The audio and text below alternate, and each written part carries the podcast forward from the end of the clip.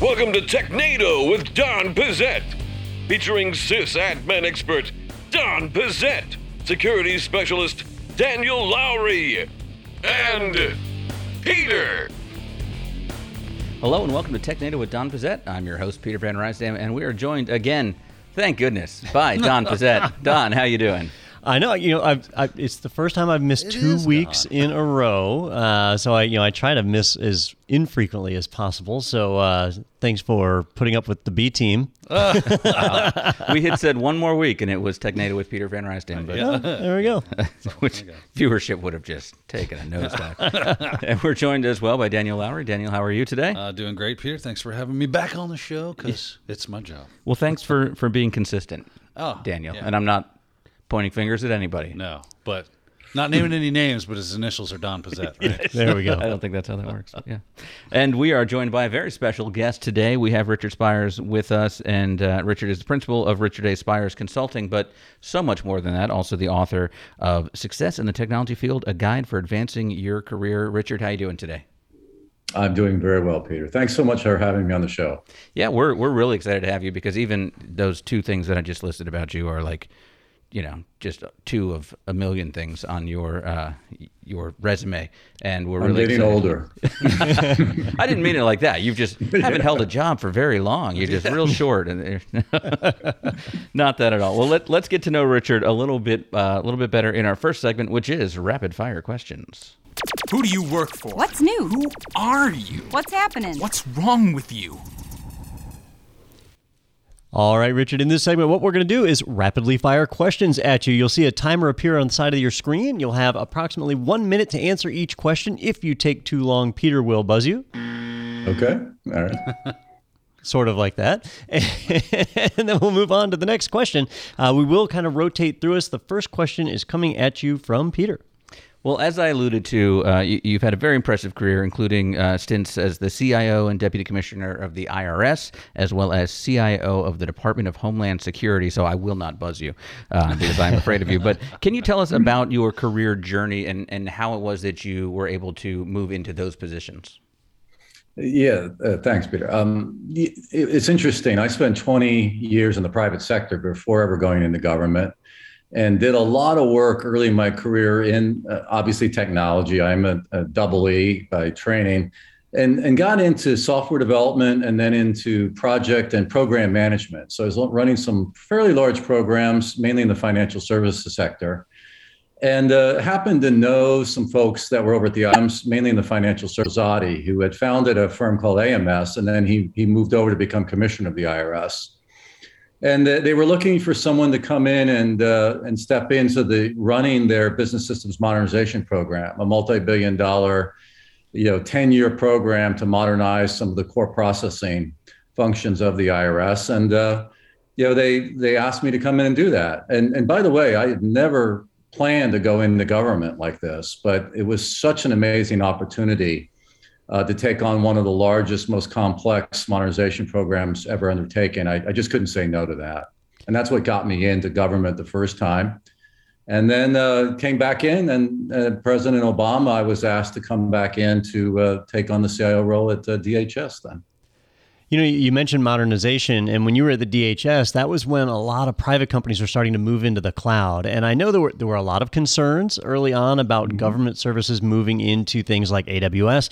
What was it like inside of the DHS? Because I know the the data DHS handles a little bit more sensitive than what most of us handle. So, what was that like for you?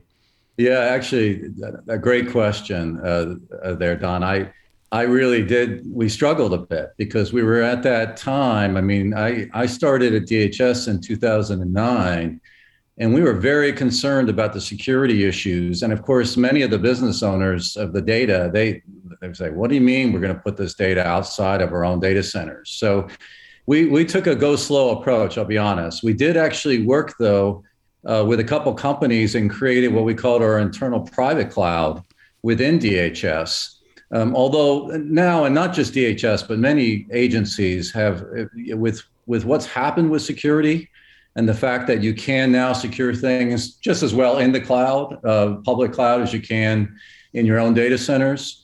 that uh, a lot of those barriers have fallen away, and you're seeing a significant migration of data and systems, government systems, into commercial cloud providers today. And speaking of security, and uh, well, you also worked for the IRS. I like to marry the two things together and start talking about money, right? Because you know we, we, were saying that the, the the budget for security in a lot of organizations, not just government, can be a bit anemic up until a breach occurs, and then it's a t- you know it's raining cash all of a sudden. yeah. Is that the same way uh, w- within the government spheres and the well, your experience? Yeah, I, I, think I have to say, Daniel, that yeah, we we had a little bit of that kind of same phenomena um, you know, it was interesting when I was there. One of the, the, the biggest fights we would have on the budget side was, you know, there's insatiable demand for new capabilities, right? I mean, always. If you're CIO, you're always under pressure to deliver more, but you're also under a lot of pressure to deliver securely today. And so, how do you balance those two things? And I recall meetings in the commissioner of the IRS's office or at the DHS secretary level, really talking about and making presentations on those trade-offs and, and where do we invest and should we be investing in more in, in security? Uh, but I think it was, you know what, I think a seminal moment for federal government was that OPM data breach. If you remember that, there were about 21 million sensitive records of, of uh, employee personnel data that were breached and uh, exfiltrated. And I, I think that really was a huge wake up call. And all of a sudden, I think things kind of flipped and it became a lot easier to get justification to invest in security. So I know we're going to talk a little bit more about the book in the next segment, but I'm I'm curious what inspired you to go ahead and write it. Is that just something that everyone that gets out of government has to do? Is, is write a book? well, I don't, I don't think so, but I really two major reasons. The first was kind of interesting. I was asked to, to uh, speak at a conference, and they said, "Why don't you do something a little different?" And they said, "Hey, you've had a long, successful career in in the technology field. We talk about, you know, being successful in it. What's it take?" And so I, I, the, I started it with a presentation. It was very well received. I gave it a couple of other times, a couple other conferences. I said, "Boy, I should write this stuff down." And that was really what led to me writing the book. And, and then the other reason, and I talk about this in the book, is um, one of the recommendations I make at you know at the last recommendation is to give back. I mean, if you've had a successful career, you're getting later in your career, you know, help others, mentor others, you know, be there for others. And I thought, you know, if I write down what I've learned and and others have taught me as well, then you know, it really could be of value to other people in the technology field.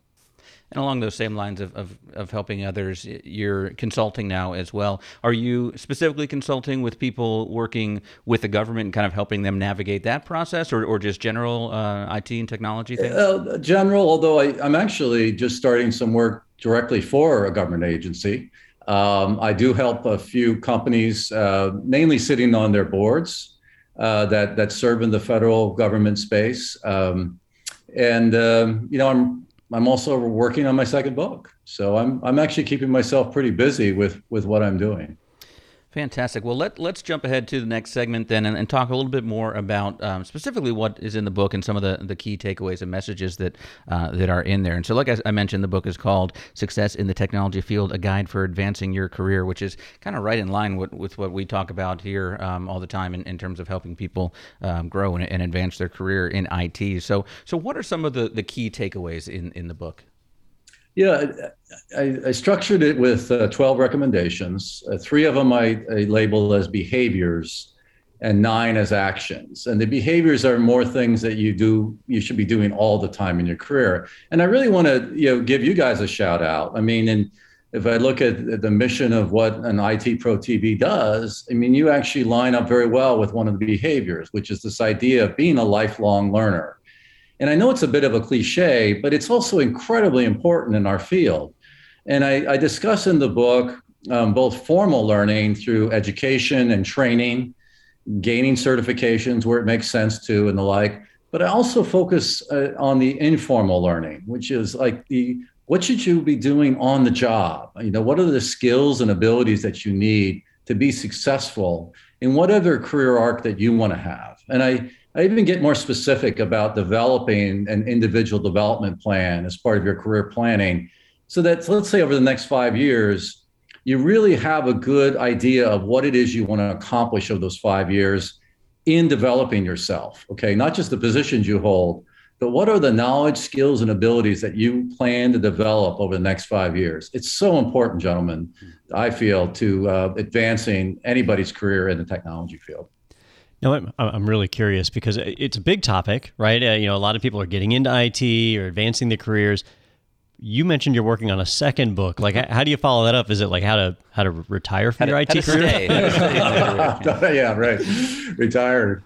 Um, no, actually, I'm I'm going to go back to the to the government service I did. I, I have a real passion for trying to help government operate more effectively and efficiently. And by the way, that's not a political. It's not about the policy. Okay, whether it's a Republican administration, Democratic administration, doesn't matter. This is all about whatever the mission of that agency is, how do we be more effective at delivering that? And how do we, how do we be more efficient? And so I'm working on a book that really gets to the, the, the heart of how you do that in a government agency.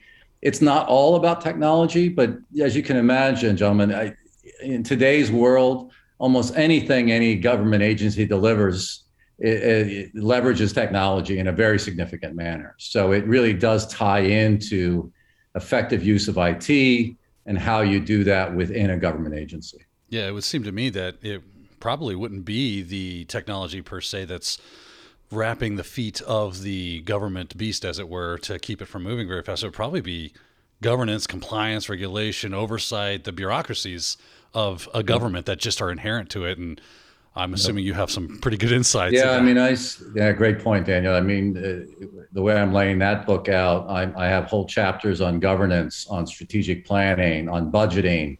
You know, those are not per se anything to do directly with technology, but uh, they're how do you, as you say, break through the bureaucracy? How do you get alignment across the you know the, the various stakeholders, both in an agency and and also that oversight agencies?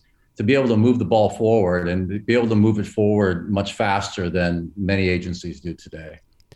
Uh, getting back to your, your original book, uh, you know what one complaint I have about a lot of self help books is that they normally give you these like nebulous ideas and you're supposed to do something with it. Be and, better, Don. And well, you know, I'm thinking about like 10 habits of successful uh, people and, and stuff yeah. that, you know, you mentioned behaviors. Changing a behavior is actually a really hard thing to do for a lot of people. Uh, so one, one of my complaints is they don't give you like a, a tangible action item. And so, you know, you said you've got nine actual items, things, you know, or activities you can perform. Mm-hmm. But I'm, I'm curious about how you came up with those because they, it seems like every IT career is a little bit different. So, uh, were, were you able to find just like nine common things that work regardless of your yeah, IT I mean, that, position? I, I, talk about that in uh, in the in chapter one. That you know, my observation is whether you're a manager in technology, you're a practitioner like a, a, a software developer, even a product salesperson. There's certain behaviors that uh, will set you up for success. But I think there's also certain actions. Now, you know, a, a product, you know, as a product salesperson may not be doing some of the things, obviously, than a developer is doing. But there's still actions that you know really transcend, and I'd be, and I tried to be very specific. You know, I get your point, right? These generic books, but you know, as an example, I'll give you one example, which is I think everybody in technology field should know how to run projects. Why is that? Because everything we deliver in technology is a project. Now, companies may not call it that, but if you really look at what happens, it's a project. And so the ability to understand what it takes to deliver projects successfully is a very important skill set to have okay and so i talk about that and how do you how do you do that getting certifications for instance in project management doing task management then leading projects even for product salespeople, I think it's very important that they do that to be very successful in their career. Yeah, so the book presents, uh, you say, 12 practical uh, recommendations that, that people can use. And I, I love the idea of uh, anyone getting into IT going through a 12 step program. I think that is, is very important. Um, yeah. Think about why you're doing this. You got me there. consult, yeah. consult a higher power. Yeah, there you go. Yeah. All right. Well, uh, so if people want to find out more about the book, I know you've got the website successinthetechnologyfield.com. And what are we looking at time wise for, uh, for the next book coming out? You know, I really hope, I mean, not a guarantee, but I would really hope that I can get this out published uh, within the next six to nine months, is what I'm really shooting for. I've got a full manuscript. I'm working with reviewers. I'm trying to make it, you know, a quality that I that I really like, and um, and then get the thing out and published. Fantastic. And and uh, if people want to find out more uh, about your consulting business, where would they go for that? Uh, well, I I mean, I would suggest that they, I don't have a website yet for me, although I'm working on that. Um, but it, it, will be coming up soon uh, under Richard spires.com. Yeah, so I love that. I, if you're, I should have that up fairly soon. If you're already too and, busy uh, to have the uh, the website, that's things are going well. Yeah, for the yeah, things are going. okay. That's okay. good. So. Well, Richard, we really want to thank you for uh, for coming on and, and sharing some of your insight with us and, and letting us know, you know, about uh, how you got to where you are and, uh, and and helping those of us that are, are trying to do those things as well to kind of learn from from you. So we appreciate that. Well, well, thank you again, gentlemen, for having me on. It's been it's been great. Fantastic. All right, we're going to take a quick break. We're going to come back. We're going to talk about the news from this week. That's coming up on TechNado with Don Pezet. Welcome to IT Pro TV, an e learning company with thousands of hours of engaging video training for IT professionals with fresh content added daily. What makes IT Pro TV stand out? It all starts with our edutainers, who create better than classroom experiences for training you look forward to watching. So, an edutainer is someone who takes a topic, an, an educational topic, and makes it more fun, enjoyable. My vision for IT Pro TV was to make the product that I wish I had when I got started. The dashboard is great because you can actually pick up right where you left off. You can also end up seeing new courses that are available to you, and with a membership, you have access to a variety of study tools. Follow along with virtual labs and test your skills with practice tests. And unlike traditional training, you aren't handcuffed to your desk. Sure, you can watch from there or from your couch with Apple TV and Roku apps, or from anywhere with mobile apps. The training is even available for download. If you're ready to watch and learn with the IT pros, check out the flexible membership choices online today at www.itpro.tv.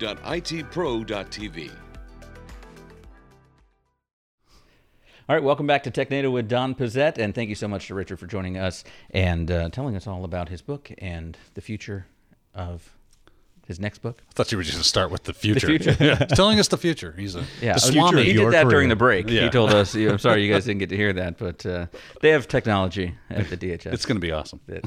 And he worked out a sweet deal where we don't have to pay taxes anymore. I like him already. So yeah, he, he gave us the coupon code uh, for the IRS. Site. That That's right. Really appreciate that. Thank you. code. Wouldn't that be nice? Yeah. If you could put a promo code in, If you have like, any offers or yeah, specials, promo IRS 30. Yeah. Don't give it away. We'll have to change it.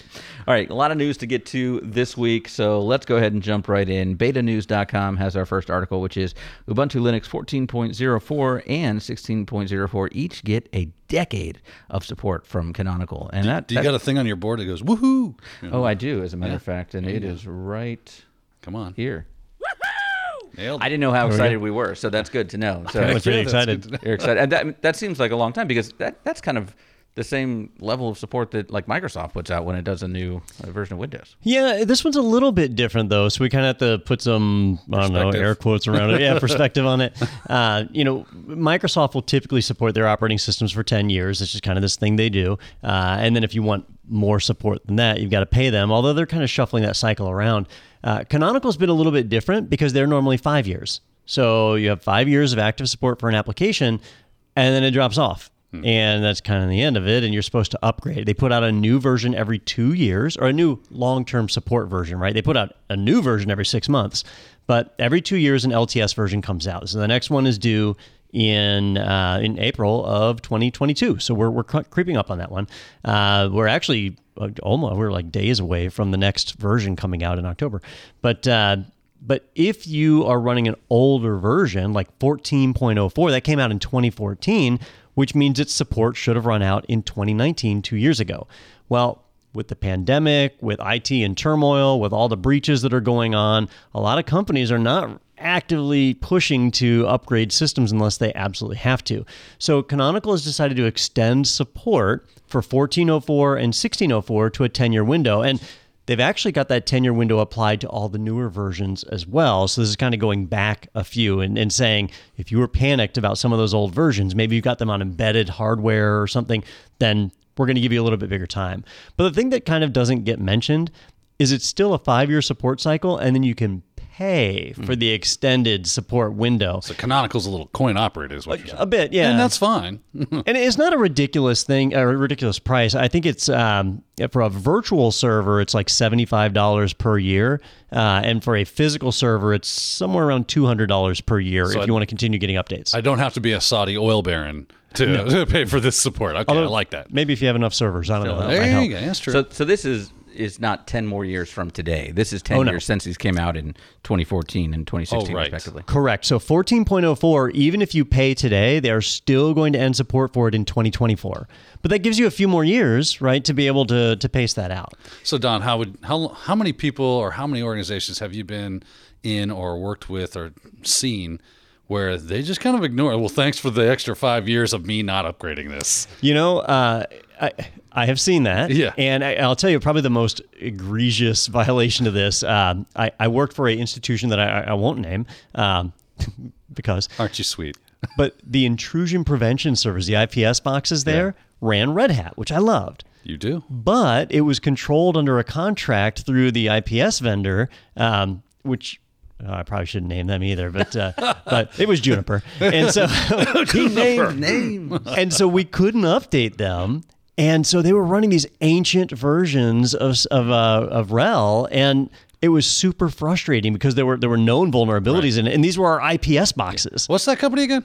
I'm just gonna So be over here. So that's uh, you know that's what happens is, is you get these these hardware appliances or you know dedicated servers where you're not allowed to go in and mess with the underlying OS, and now you're totally trusting on that vendor to keep it up to date. They don't always do that. Or, or even like just government in general can be really slow to update and adopt new stuff because of how much bureaucracy goes around updating to something. We got to verify, we got to validate that it's secure, it does the thing we need it to do. They take forever. They're, they're such a monolith that it's just so slow to go. They might actually outpace the support for the thing, right? Which is It's why we need gonna happen. Richard's new book. That's exactly right. But So, uh, i- i- is this a response, do you think, uh, by Canonical to to RHEL ending support uh, on their end that they're seeing, hey, that, look how important this is to people. Um, we need to get out in front of this. you know, I'm going to say no on that, and the main reason is like with with Red Hat, they kind of ended support for CentOS the way that it was, right? So so now you get CentOS Stream, and that's it. That's not stable enough for most people, and so that created an uproar. But with Ubuntu, you don't have to pay them. Like you can get the latest version of Ubuntu, and it's free.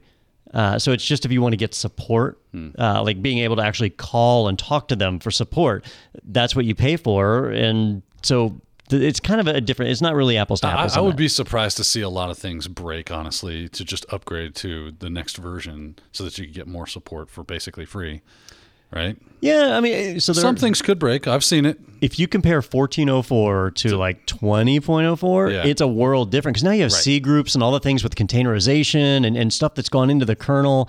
Uh, it's a whole different kernel version. Like, there's, There's some that. pretty big changes. Yeah. How much to to get uh, Linus to answer? What you got to do is say somebody said this was stupid, Linus, Okay. and that you're stupid, It's like the bat signal. and signal. then for you him. can't keep him from answering. What did you say? yeah, fantastic. All right, well, uh, let's switch gears to a another operating system. This one uh, is about Microsoft, and Our favorite. this comes to us from ArsTechnica.com. Larger screen Surface Pro 8 gets its biggest redesign since the Surface Pro 3.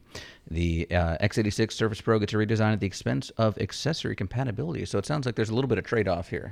Yeah, just a little bit. I, I know none, none of us use Surfaces, right? But we have several throughout the building, and, and many people do really enjoy them. Uh, the Surface has not really changed much from the Surface 3 all the way through the Surface 7. There have been some improvements in the screen, uh, newer processors, bigger, faster storage. That Is kind that of thing. because if it ain't broke, don't fix it, or they really should have been updating this thing? No, I, I think it's it just wasn't broke. It, it really was working for what most people wanted, but there have been a few little challenges and things that are rolling into the Surface Pro 8 that are really cool, right? So some of the, the benefits, they are changing the screen ratio. So that's different.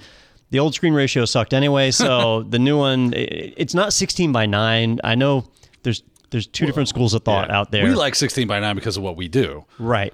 Most other people seem to hate it, so this is probably a good thing. Uh, but they are changing the screen resolution. Uh, they're also making it a little bit thicker. And this is where the compatibility comes in. So by making it a little bit thicker, it's not compatible with the old keyboard covers. The keyboard covers have been the same for the Surface Pro 3 all the way through the 7. So when you bought a new laptop, you could just move your keyboard cover over. You didn't have to buy a new one. That is way different than like Apple. Oh yeah, Where absolutely. We want that money for every, Every accessory. version. now, yes. Yep. So uh, so that that's the the kind of negative. But on a positive side, by making it a little bit thicker, it cools better. So the fans don't have to run as hard. It runs a little bit cooler, and it has replaceable M2 storage. You can actually upgrade the storage in the thing. Another very un-Apple thing. Yeah, and also don't they have that like um, S Pen or whatever, or some sort of pen Mm-hmm. feature as well, right? Which you don't have in uh, Apple MacBooks, Mac uh, Pro. Yeah, you've or- got that with the with the iPad Pro with the with the right. pencil. iPad Pro, you kind of get that. it does absolutely nothing. I guess the question then becomes is is the Surface Pro meant to be a MacBook Pro killer or a iPad Pro killer or both or what's the idea here? It's designed to be both. Oh, okay. That's the that's what Microsoft wants you to use it for. So it's a it's a perfectly fine laptop. Many people use it that way. Yeah. And then you pop that keyboard off and now it's a tablet and, and off you go. So it's designed to be both. I don't know a lot of people that buy into the tablet side of it. Yeah. Most people just use it as a laptop, but that's what it's designed for. Yeah, I've got a Lenovo uh, Lenovo Flex for my personal laptop at home, and I can turn it into a tablet. It works pretty well. I do that sometimes, like if I'm sitting on and I'm just like scrolling through the internet. Sometimes I'll flip it that way, but typically end up using it as as a laptop. Yeah. and not so much a tablet. So it's nice to have. I don't know how much that increases the cost of the device. And I know that you don't get that with MacBooks, and I don't hear people complaining too much. If you like Mac, people complain about the about the lack of touchscreen. do they really? Okay, A bit, I, I haven't yeah. heard it personally.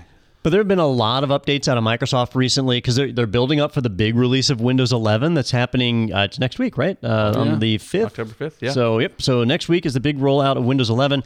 Uh, they're pushing new devices. The new uh, Surface Duo was released, Yeah. but you know most of the other stuff is kind of niche garbage, not garbage. Um, Not- it's stuff most people don't care about. It's niche. but, the, but the Surface update was pretty cool. I thought, you know, worth talking about. You guys have an RSVP to my uh, Windows 11 launch Launch party? Yeah, I, yeah, I- I'm getting to it. I just got okay. a lot of email ahead of you. That's think I was all. getting my hair done that day. yeah, because I want to. I want to. So Don, get me one of these things. I'll play around with it for you.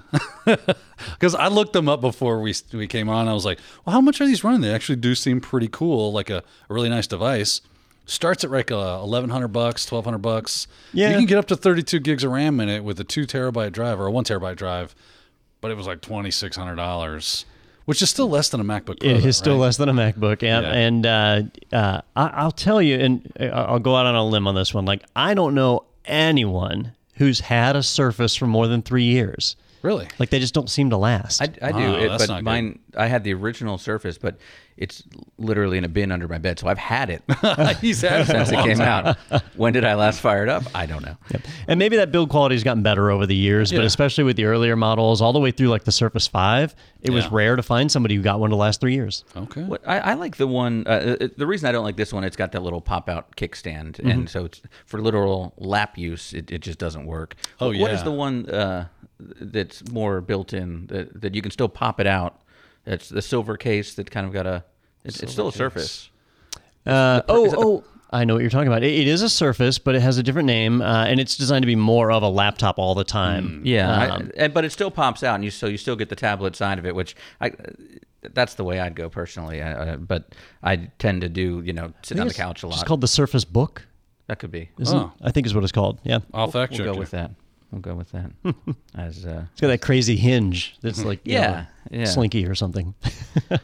yeah, I'm exactly. getting you. Uh, It's- Surface Book Three. Surface yes. book, There you go.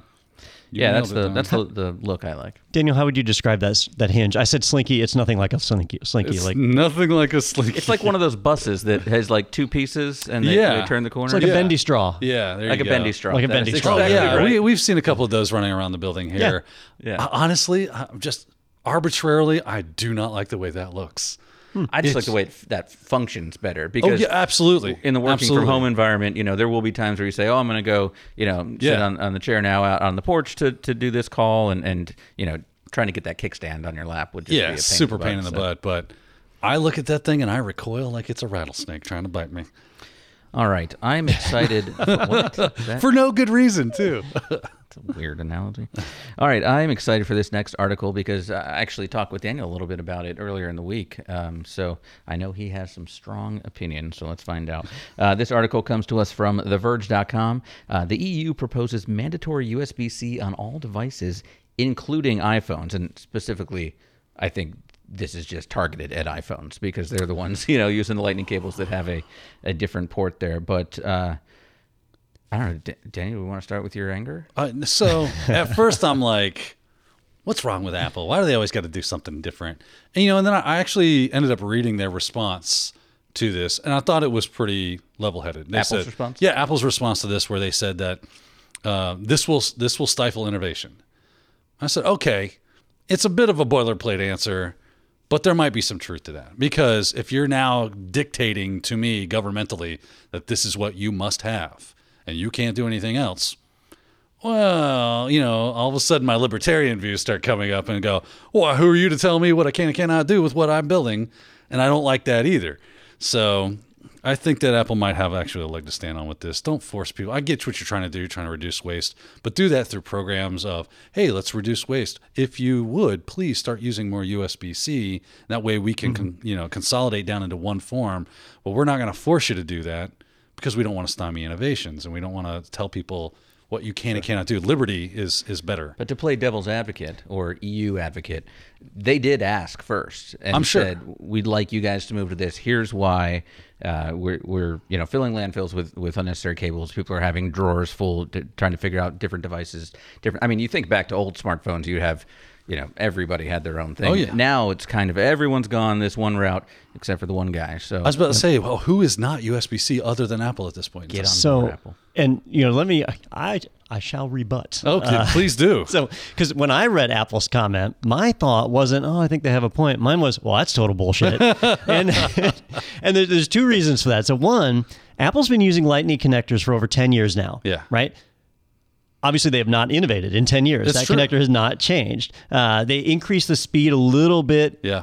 But then they gave up on that right away and flipped over to USB C on the iPads. So That's they're right, they did. already using USB C. So don't give me crap about innovation. You know, that's, Oh, that's well, like I pretend. mean, it's it's a it's a a theoretical argument. It's not necessarily like a, an applicable argument. because they're saying we point. could come up with something that is this Right. tiny single pin. Right, because I mean, well, then you've defined a standard regulatorily, right? You- You're saying this is the standard for EU countries. You must use this. Yeah. And I mean, is that the way it is with power? Like, the do you do, is that regulated by the government that you must use those those weird plugs that they use over there, those different ones? So it's it's not required, but it's kind It's of one of those things where Universal. Yeah. right, and it, it's such a a required service by people that, you if really you don't can't play support. ball, yeah. Correct. Yeah. So maybe just through more pressure. And if, if the stinking Mac and Apple lovers out there would stop thinking that everything they do is vomiting gold, Well, no, I mean, if if the lighting's so great, where's that on my MacBook? uh, that's another great question. Yeah. Right. I think that cable right there is is a prime example of them just kind of like doing whatever they feel like doing. Yeah. But I don't want to stop them from doing whatever they feel like. They're their own company. Yeah. Well, you know, so the, the the real reason that the lightning cables exist is because of the MFI program, right? The made for iPhone program. That uh, lightning cables have a little identifier chip in them, and so really? yeah, they do. So when you plug in an iPhone or whatever with one of those lightning cables, it knows whether that's an MFI certified cable or not. And there are some devices that will be rejected, and this was a big problem several years ago where certain chargers wouldn't charge your phone, and it was because they weren't MFI. So like Ah, screw you, Apple. so yeah, it'll say Apple this makes fun of it. device, this accessory is not supported. It'll say on, your, on your phone. But the real nail in the coffin on this one is if we rewind back to 2009, all the cell phone manufacturers got together, right? And they mentioned this in, in the article. Hmm. Apple, Samsung, Huawei, Nokia, they all got together and they said, "All right, we're going to team up. We're going to pick a common standard. We're going to to do better uh, on these chargers." And so Huawei, Samsung, Nokia all switched to micro USB. Apple stopped uh, building the cable into their power block. So you could use anybody's power block, but you still had to use Apple's cable. They stuck with Lightning. And so Apple felt like they did enough by hmm. giving you a USB port on a power block and still using their own me? cable. No, this is fact. Oh, fact. Not not Don made up like You- normal. You're not adding. To, you're not helping my case of like trying to learn to love and live with Apple no, products. no, I use the hell out of Apple I know you so do. I know. So, which even makes it more credible because So here's here's my guess of what's going to happen here is that we've been hearing the rumors forever, and I mean even up to this iPhone 13 just coming out that we're going to get this portless iPhone. It's going to have no cable. It's just going to be NFC. So I think that's the double birds that, that Apple's going to give to the EU. Go, Yeah. well, you know what? The no, the no Yeah. cable. You get no cable. that's now. right. Yeah, so you know we'll we'll see what happens. Uh, you know, with the last version of the iPhone, I think it was the iPhone 12. Apple stopped including a power adapter. Like, hey, we're going to save the planet by giving you less. And so uh, the the way it was positioned was, hey, you've already got a phone charger, just reuse it; it'll be fine. Well, wireless charging is now. uh, but Do uh, you think that they could yeah. like form fit the Lightning into a USB C connector? Well, you've seen those. th- don't they have cables that it's like a little adapter that flips down Oh yeah. on it? So I, uh, yes, I have that actually. yeah. So I mean, maybe something like that. Yeah. Yeah, but that increases the cost of the cable. But if you think about it, you've got things like your USB C is just a connector, right? Correct. So there is the USB 3.1 protocol or whatever 3.2 now that, that runs on top of a USB C connector, but there's also Thunderbolt that runs on top of a USB C connector. So whatever software innovation Apple has can be done on USB C, and that's evidenced by the iPad and the MacBooks that are all USB C right now, right? I will say that I love USB C for my phone. I hate it for my laptop.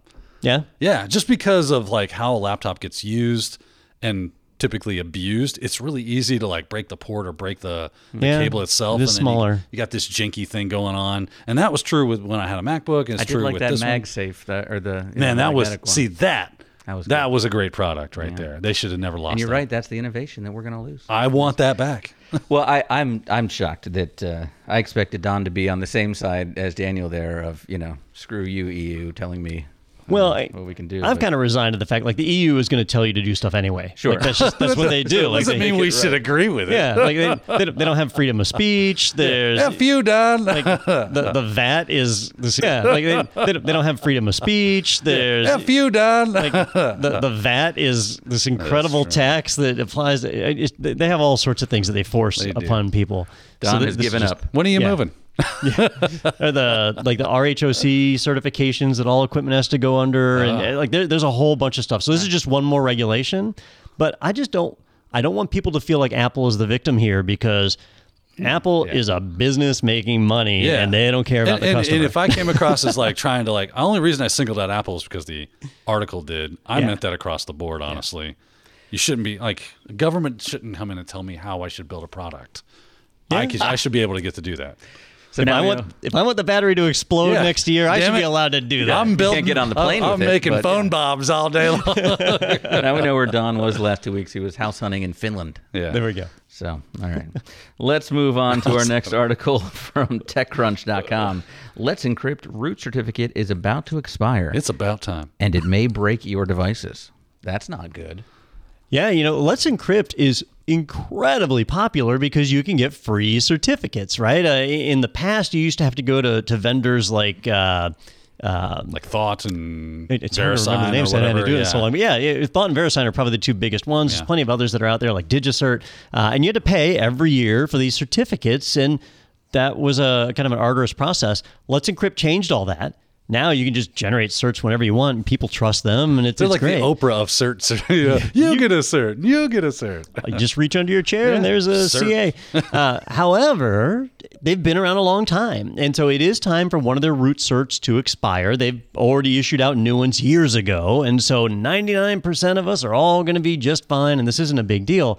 But every time this happens, right? There, there was a, a root CA that expired uh, three or four years ago, and this happened you'll find embedded devices, things like webcams or video game consoles or, or things that aren't automatically updating don't get the new root certs. And so when their current root cert expires, they no longer trust those certificates and you end up with a lot of breakage. That is likely going to happen. Now, the last time it happened, it was a, a private CA that you know sold certs. This is the first time it's happened for Let's Encrypt which is wildly popular because it's free. I fully expect this to be a lot more visible when this happens. Now, when they say this is going to break stuff, they just mean that you're not you're going to go to that website on the device, or that device is going to try to reach out to that that domain, and it's going to say, "Oh, I need your cert." It's going to come back and go, "I don't trust that." And you're not going to be able to make that connection. That's what they mean by breaking. No, it. it's going to be like Y2K. Planes will fall from the sky.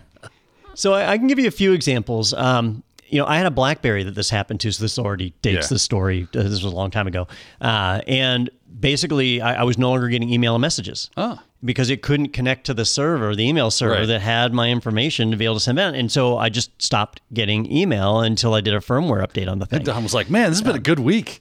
yeah. And Slow, still slow. so uh, you know that that's one thing that can happen. You can see, uh, you know, you might not be able to log into a service. You might have a web page you can't get yeah, to. that's typically how I encounter this from time to time. It's like, "Oh, the certificate is expired.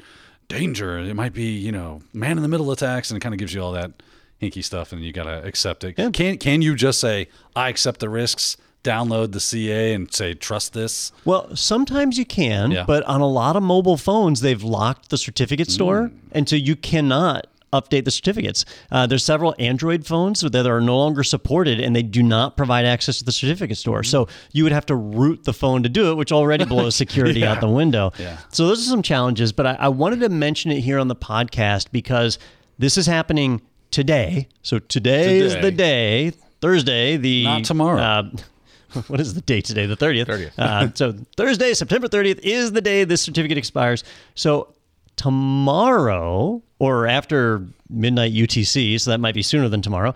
Uh, but tomorrow, if something's going weird on your network, the first thing that should pass through your mind is could a certificate being cause, be causing this? That might help you save a lot of troubleshooting time tomorrow. well, no one's going to be able to hear this episode then because that's that's the day. Now, I did read that um, if you have like an older phone and that's it's causing an issue, uh, use Firefox because it uses its own trust. It doesn't use the standard trust. They have one baked in, so a little The- workaround. There are some web browsers and some applications that Yeah. do their own, uh, which is which also leads to the problem that you might have an application that uses its own certificate store and Oh, isn't yeah, updated. that's true. Um, y- you know, what should happen is the EU should tell us exactly like it. What I like cert it. store uh, certs. Uh, Yeah, yeah, yeah. You will use this cert, or you're going in the gulag. I feel like There you go. and you can only update it Can you imagine USB-C. a gulag full of people that just, you know, what? Why are you using that bad cert store, huh? Mm, that gets you.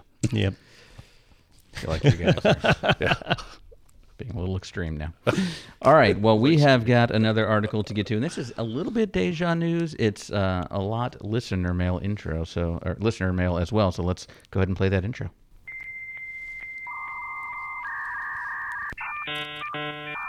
You've got mail. All right. So last week we talked about Express VPN, or is it Express? Yeah, ExpressVPN, yep. ExpressVPN, and uh, we had Rahul uh, Vasist uh, write in asking uh, if we can talk a little bit more about one of the elements of that because uh, you know there, there were a couple things that they had uh, that were interesting with ExpressVPN in the last week, but one of the big things, and th- this is from the Washington Post, is three former U.S. intelligent oper- intelligence operatives admit to working as hackers for hire for the UAE and. I mean, not that we glossed over that in the story, but we were focused more on the ExpressVPN side of it. So uh, this is the kind of thing that, that puts up little uh, little bells. And, and you know, how, how are these people not, uh, as as Daniel said, in the gulag here? Well, uh, I believe they are now. So, so that's uh, I thought they were fine. No, yeah, they were.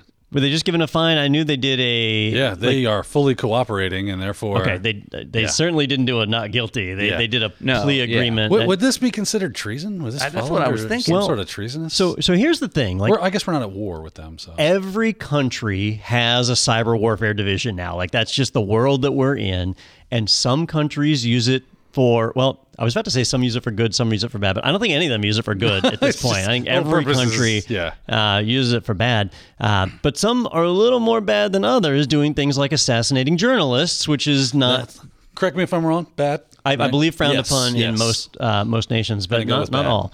So uh, so here's an example of where you have these three former U.S. intelligence operatives. So these are people that worked for the U.S. government, were highly trained, very good at their job, that then went and did hacking for hire jobs for the UAE over in uh, in the Middle East, and the UAE was using their skills to compromise phones and and you know basically access people's text messages, phone calls, email history all around the world in countries all around the globe. They compromised Apple with some zero days that allowed them to be able to access iPhones uh, as well as several Android phones and so on. So they were using this to monitor activists and journalists, and so generally bad stuff, right? So, so this is bad, but you you might say, well, eh, that's what these guys wanted to do, right? It's their they can pick who they want to work for, and if they want to go work for them, that's fine.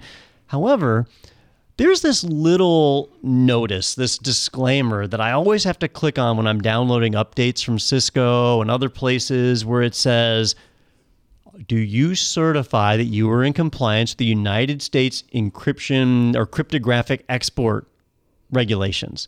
There are regulations that say we are not allowed to export strong encryption to other countries. Well, these three former agents by going over and doing this hacking for hire, we're taking tools over with them that use strong encryption, and that broke broke the law, like broke that regulation. Uh, so what they were doing was absolutely illegal, and it kind of shows that that line that like red teamers have to deal with Yeah. a lot, where. At what point do we become white hat hackers, or what point do we become or There's ethical and non-ethical? yeah, right? Like a lot of people will work in both spheres where they're like, yeah, I'm a cybersecurity expert by day for company X, but by night I'm selling my services on the dark web to Yeah. you know give you passwords or whatever. So there's both of those things. You see that from time to time. There's kind of mercenaries that Yeah. are they're out there just trying to make a buck, but ultimately, like, I mean, they they knew this stuff. They they even said as much as like, yes. We basically ignored the warnings that we knew were there. They can't even claim ignorance in this. Probably like me, Yeah. they've clicked on that accept disclaimer But so you- many you- times. It if means you're nothing. going to the UAE, who we're friendly with, but not necessarily allies per se. Yeah. and We're you are acquaintances. Yeah, you know, we're, we're friendly neighbors. We have a we have a good working relationship. Not going camping with them, but uh, you know, what are you going to do? And you're going to take that level of technology and expertise over to them, and then they're obviously going to weaponize it against us. you you know that's going to happen, and so you kind of got what's coming to you if they decide to sanction you for it. yeah. So you, you said they just got a fine. What, how I don't know was if the they got a fine? fine or not. Um, I guess That's Peter what that's the one we that talked part. about uh, last week. I thought with ExpressVPN, but somewhere the Rosenbergs are going. Hey, we, we would have loved to find Yeah, too. yeah. Um, Oh, it- it says they've agreed to pay nearly 1.7 million Oh, to that's resolve criminal charges. Uh, it, I didn't see it in the article. It's in the byline right under the headline, so I don't and know how there I was- missed that. There was something about how they agreed to um, basically forfeit any f- future work that they might have. They lost their obviously they've lost their secret clearance, their top secret Yep. clearance, Yeah. and they can no longer get that. I mean, who would trust these people at this point, right? Um, as far as that kind of thing goes, you're you're, you're pushing state secrets across the across the pond there. Not a good idea. Well, b- before we move on on this one, I, I, I wanted to, to ask a second question because we had someone write in last week, uh, Emmanuel Davis, after we talked about um, the concerns with ExpressVPN last week. Uh, he said, you know, he is an ExpressVPN user and uh, and it is now concerned about it, understandably, and wants to know what you guys use. So uh, I use the VPN that you put on my computer, um, but that's why I chose it. So what do you guys use? Wait, did, did we talk about how, how this ties into ExpressVPN? Uh, we, we talked about it last week. Yeah. Okay, because one of these guys Yeah, works works for, for ExpressVPN. ExpressVPN. It works. Works. Oh, I thought they fired him. No, Yeah. they they stood by him. I, I believe. Well, I you mean, talk I'm about your, saying- your VPN, and I'm gonna I'm gonna double right, check. you that for fact check that. All right. I, I think I've said it on the podcast before that you cannot trust any VPN providers, and I'll, I'll stand by that. VPN providers, eh, you just you don't know where these companies are when they say they have a no log policy. I think we've seen with Proton Mail like no log policies are BS. Yep. Uh, that we we can't name the employees there. You just don't know anything about these VPN providers. They're not to be trusted. And so if you're counting on that VPN provider to keep your data secret, well, you're, you're, putting your eggs in the wrong basket. If you're just trying to access Netflix in another country, that's a different story, right? They- They'll do that. They're, they can fulfill that promise. But they can't keep your data safe and private. They're not really motivated to do it either. Like you just pay them and that's that. So for me, I, I do actually use a third party VPN provider sometimes. I have a, an account with AirVPN, so it's airvpn.org. Uh, they're pretty transparent. They have some great test utilities. That's why I use them because I, usually use it when I'm doing a demonstration for somebody or if something is being blocked on a network and I'm just trying to get out. Like I'm not really worried about my data privacy. I'm just trying to get through some other obstacle. Uh, but when I'm concerned about my own data privacy, I use my own VPN. It's really easy to spin up an Amazon EC2 instance. Uh, you can do a, a, like a T2 micro. It doesn't even have to be a big one, a really, really small instance. Uh, you can do it in the free user tier and drop that into EC2, just a, a standard Linux AMI image. You throw that one on there, do OpenVPN, and, and you're off to the races. You can even set up port knocking.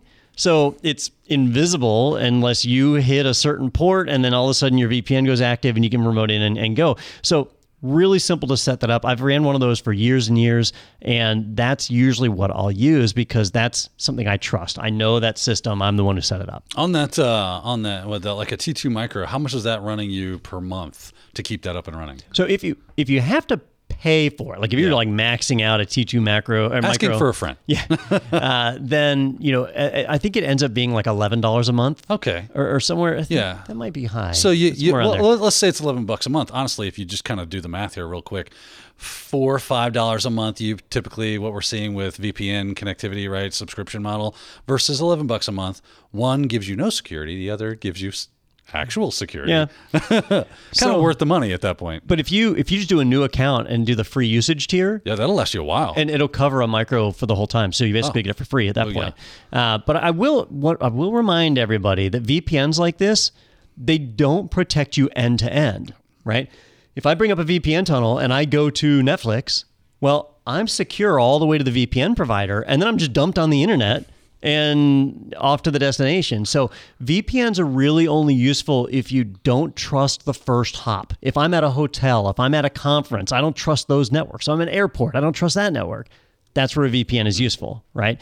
But if you're trying to get a secure connection all the way to a destination, they don't do that unless the VPN provider is your destination. So that's where work VPNs. Peter, you mentioned the VPN I put on Yeah. your computer. because I'm connecting to the local network Right. here. Right. Yeah. And that will secure your access to the stuff here in the building. But if you browse the internet on it, that's not secure. Because security past that is basically up to HTTPS at this point, right? Yeah. Is that they're using secure protocols and secure uh-huh. countermeasures to make sure I that your data as it comes in is, is good. I thought I could do anything because I was on a VPN. Is that We- By the way, we need to see you in Philip's office. when, a couple of logs. when I get those when. I get those those fishy emails? I'll just well let me start the VPN and then click this link. Not- You know, other options you could you could pretty easily run a VPN server off your computer at home, a Raspberry Pi. I've done that as well. I used to have a Raspberry Pi set up that would uh, I could drop it wherever. It was kind of like a pen testing tool in a way. Uh, I could drop it wherever, and it would do a reverse tunnel, an SSH tunnel back to my laptop, so that I could you know access that network. I'm trying to say this in a way that doesn't sound nefarious, but Yeah. No, I, I did it as well. I actually I used a Raspberry Zero. Um, it makes it really easy. You just plug it in, bam, it just creates that reverse shell back to. Um, I actually did an encrypt. Or I, I I didn't do a, um, an SSH tunnel. I did Netcat, but I used SSL encryption through that Netcat connection back to AWS. I've run we out of are, time. We are a little over time. on this Eh, whatever. We're talking cool tech. And stuff. we are co- talking. That's why I wanted to let this go. the fun sponge over here. Sorry, I'm like the EU. Uh, we we want to thank uh, Emmanuel and Rahul for for sending those uh, those questions in because we definitely did want to talk about that. And to give you a quick update, this is from Reuters. Uh, the uh, people that work at ExpressVPN are very upset that the company has given their backing uh, to this guy who is Dan uh, Gericke. Gericke, I believe. Uh, he was named uh, chief technology officer in August, and according to an internal email at the time uh, of this publishing of four days ago, he remains in the post. well, there you go. So they're big fans, big fans of his. love the Gericke. I'm gonna send uh, I'm gonna send shirts to Rahul and to Emmanuel uh, as a thank you as well. And if you want to get a shirt, send in your uh, suggested articles or questions, and, and if we if we cover them on the air, we will uh, hook you up as well. All right, we do have one last article to get to, so let's get to that real quick in our next segment. Doe. All right, this one is uh, called "Auto Discovering the Great Leak," and and I read this article and, and was kind of confused. So I'm, I'm hoping that uh, that you can help me down a little bit. I mean, what what what I seem to understand here is, let's say you own Technado.com. If I then said, "All right, I'm going to buy Technado.net," I can set up something and capture some credentials and things. not not, really. quite. No. Okay, No. so help me out. All right, so 18 years ago, Microsoft Exchange 2003 came out and it introduced a feature called Auto Discover. AutoDiscover has become a key component of all Microsoft Exchange based email servers and the online, like Outlook.com and Microsoft 365. It's used by applications like your email client on your phone or Outlook on your desktop to be able to automatically find the server and server settings.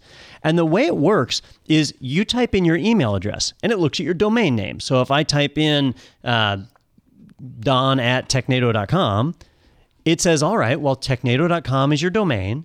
So let me go and see if it has an autodiscover file, and it will try and access technado.com slash autodiscover slash autodiscover.xml. And if it finds that XML file, it has all the information on the server. So what ports to use, what server names to use, what encryption standard to use. So your client automatically configures itself. It's kind of cool, right? Back when I got started with uh, email, this back in the 90s, uh, you had to know, all right, what, what's my SMTP server? What's my POP3 server? What port does it use? That was all information you had to manually put in. Now it's automatic. Well, the thing is, they support more than one URL. The URL that I gave was kind of the most common, but there's also like it could do autodiscover.technado.com slash autodiscover, blah, blah, blah. And so clients rotate through each of these URLs hoping to find one. Well, if they don't find any, it turns out they start trying all sorts of weird stuff. Like they'll drop Technado. And so they might look for autodiscover.com. Well, that's a whole different domain. And so a security company, uh, which was called Guardicore, there we go. Uh, Guardicore, they actually found where they they went out and bought a bunch of domains that were like these these uh, they call them failback addresses for when the other URLs don't work. They bought things like I, I don't know they got did So they, get autodiscover.com? They bought autodico- autodiscover.com.br, autodiscover.com.cn, .co, .es, .fr, All the countries. So they bought like a bunch of Dot dough? autodiscover dot whatever they could find. Did they buy the Did they dot get dough? dot dough? I do not see dot dough, Uh, sir. Technado is Grab much, it. is much more secure. They didn't get autodiscover.tv either, but they did get autodiscover.online.me. Dot Um, cc. So they, they got a bunch. Yep. So uh, they brought up a web server and created the auto discover XML file in there and then logged access to it. And while they ran it, I think it was just like for a month, they got hundreds of thousands of connections from Yeah, clients not- all around the world. Now, not hundreds and not thousands. Hundreds of thousands. Yeah, it was like Right. 370. 300 some stuff. Yeah, it's crazy. Windows domain credentials, 372,000. Yep, and so that's where it gets worse. So, so not only one Oh, are they now getting all of these clients connecting to them, that gave them a target. All right. Right. So they thought, how can we exploit that? And they said, well, all right, these clients are going to connect and they're going to try and do token based authentication, which is pretty secure. Well, they sent back a message saying, no, we don't support tokens. We need you to do basic authentication over HTTP. And It was like, cool. And it was like, cool. So that These means were users submitting or putting in their passwords, So or the, the, the system was doing it automatically? the users would get a pop up saying the certificate for this site isn't recognized.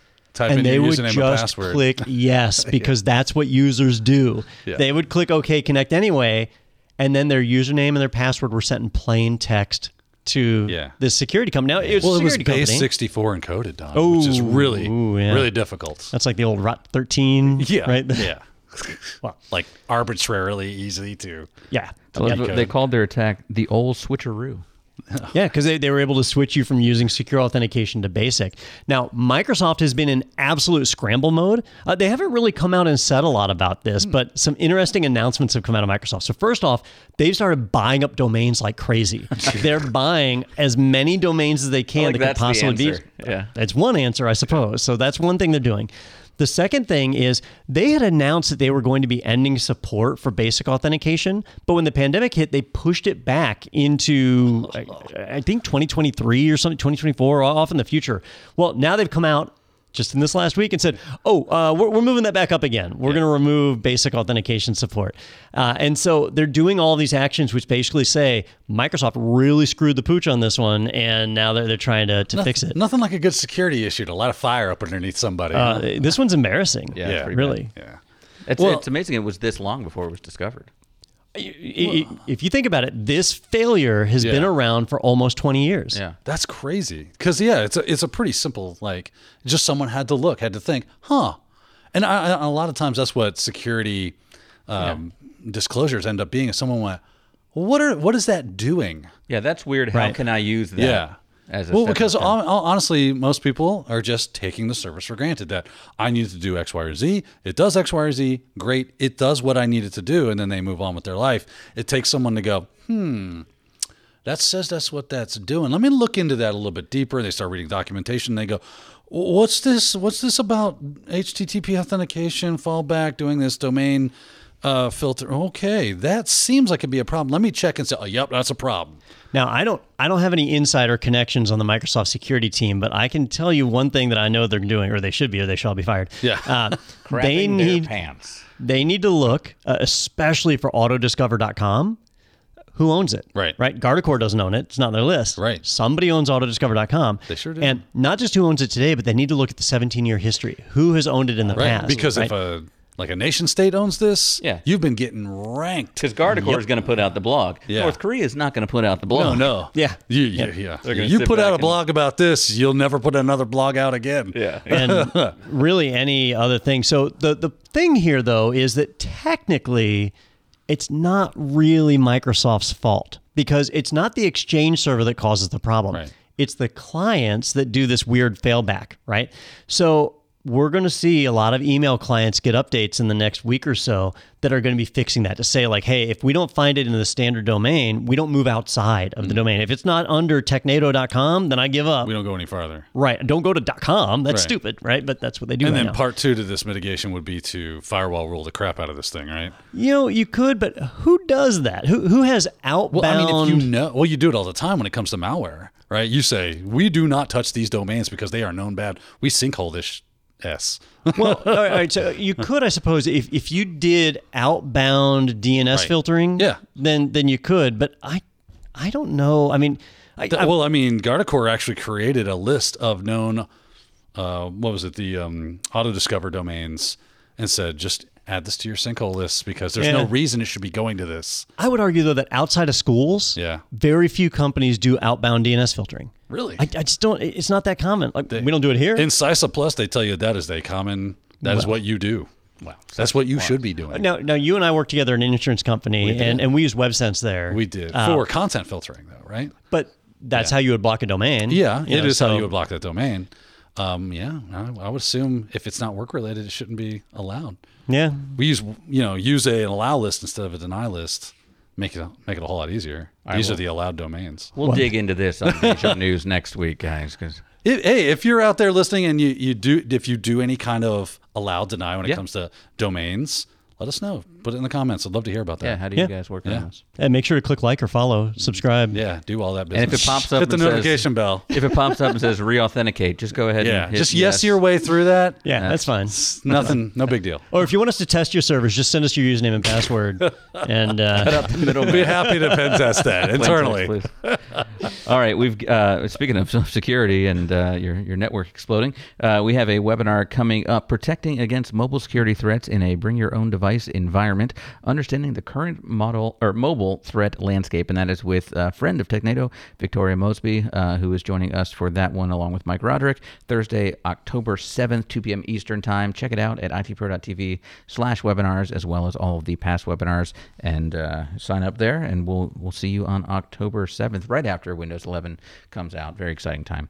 Uh, and we also want you to head over to technado.com or techna.do is apparently more secure uh, because it is not a top level domain.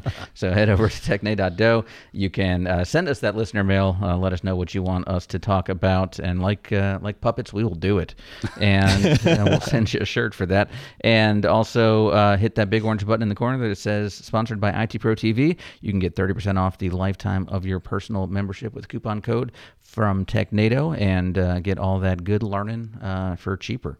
And you can also uh, request a.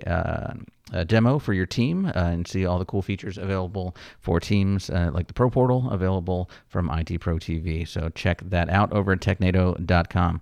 All right, thanks guys. Good to have you back, Don. Uh, you know, no no knock on on Wes, Ronnie, uh, Chris, our, our other um, great fill-ins, but it is nice to have you back in the studio. yeah, you know, it's uh, I, I I always try and be here for TechNado as much as I can. Uh, just had a few things pop up that Made uh, Likely story. What they didn't have the internet where you were? well, you know, the hotel internet was absolutely terrible, uh, as it typically is. but- Especially through that VPN you're using. Yeah. We should have just had you on Teams. Oh, Don said. Yeah. And just, just read off your. I'm just reading what Don's putting right now. Yeah. all right. Well, thanks, guys. Thank you so much again to our guest, Richard Spires. I appreciate your insight there. And thank you all for watching. We'll see you next week right here on TechNado with Don Pezet.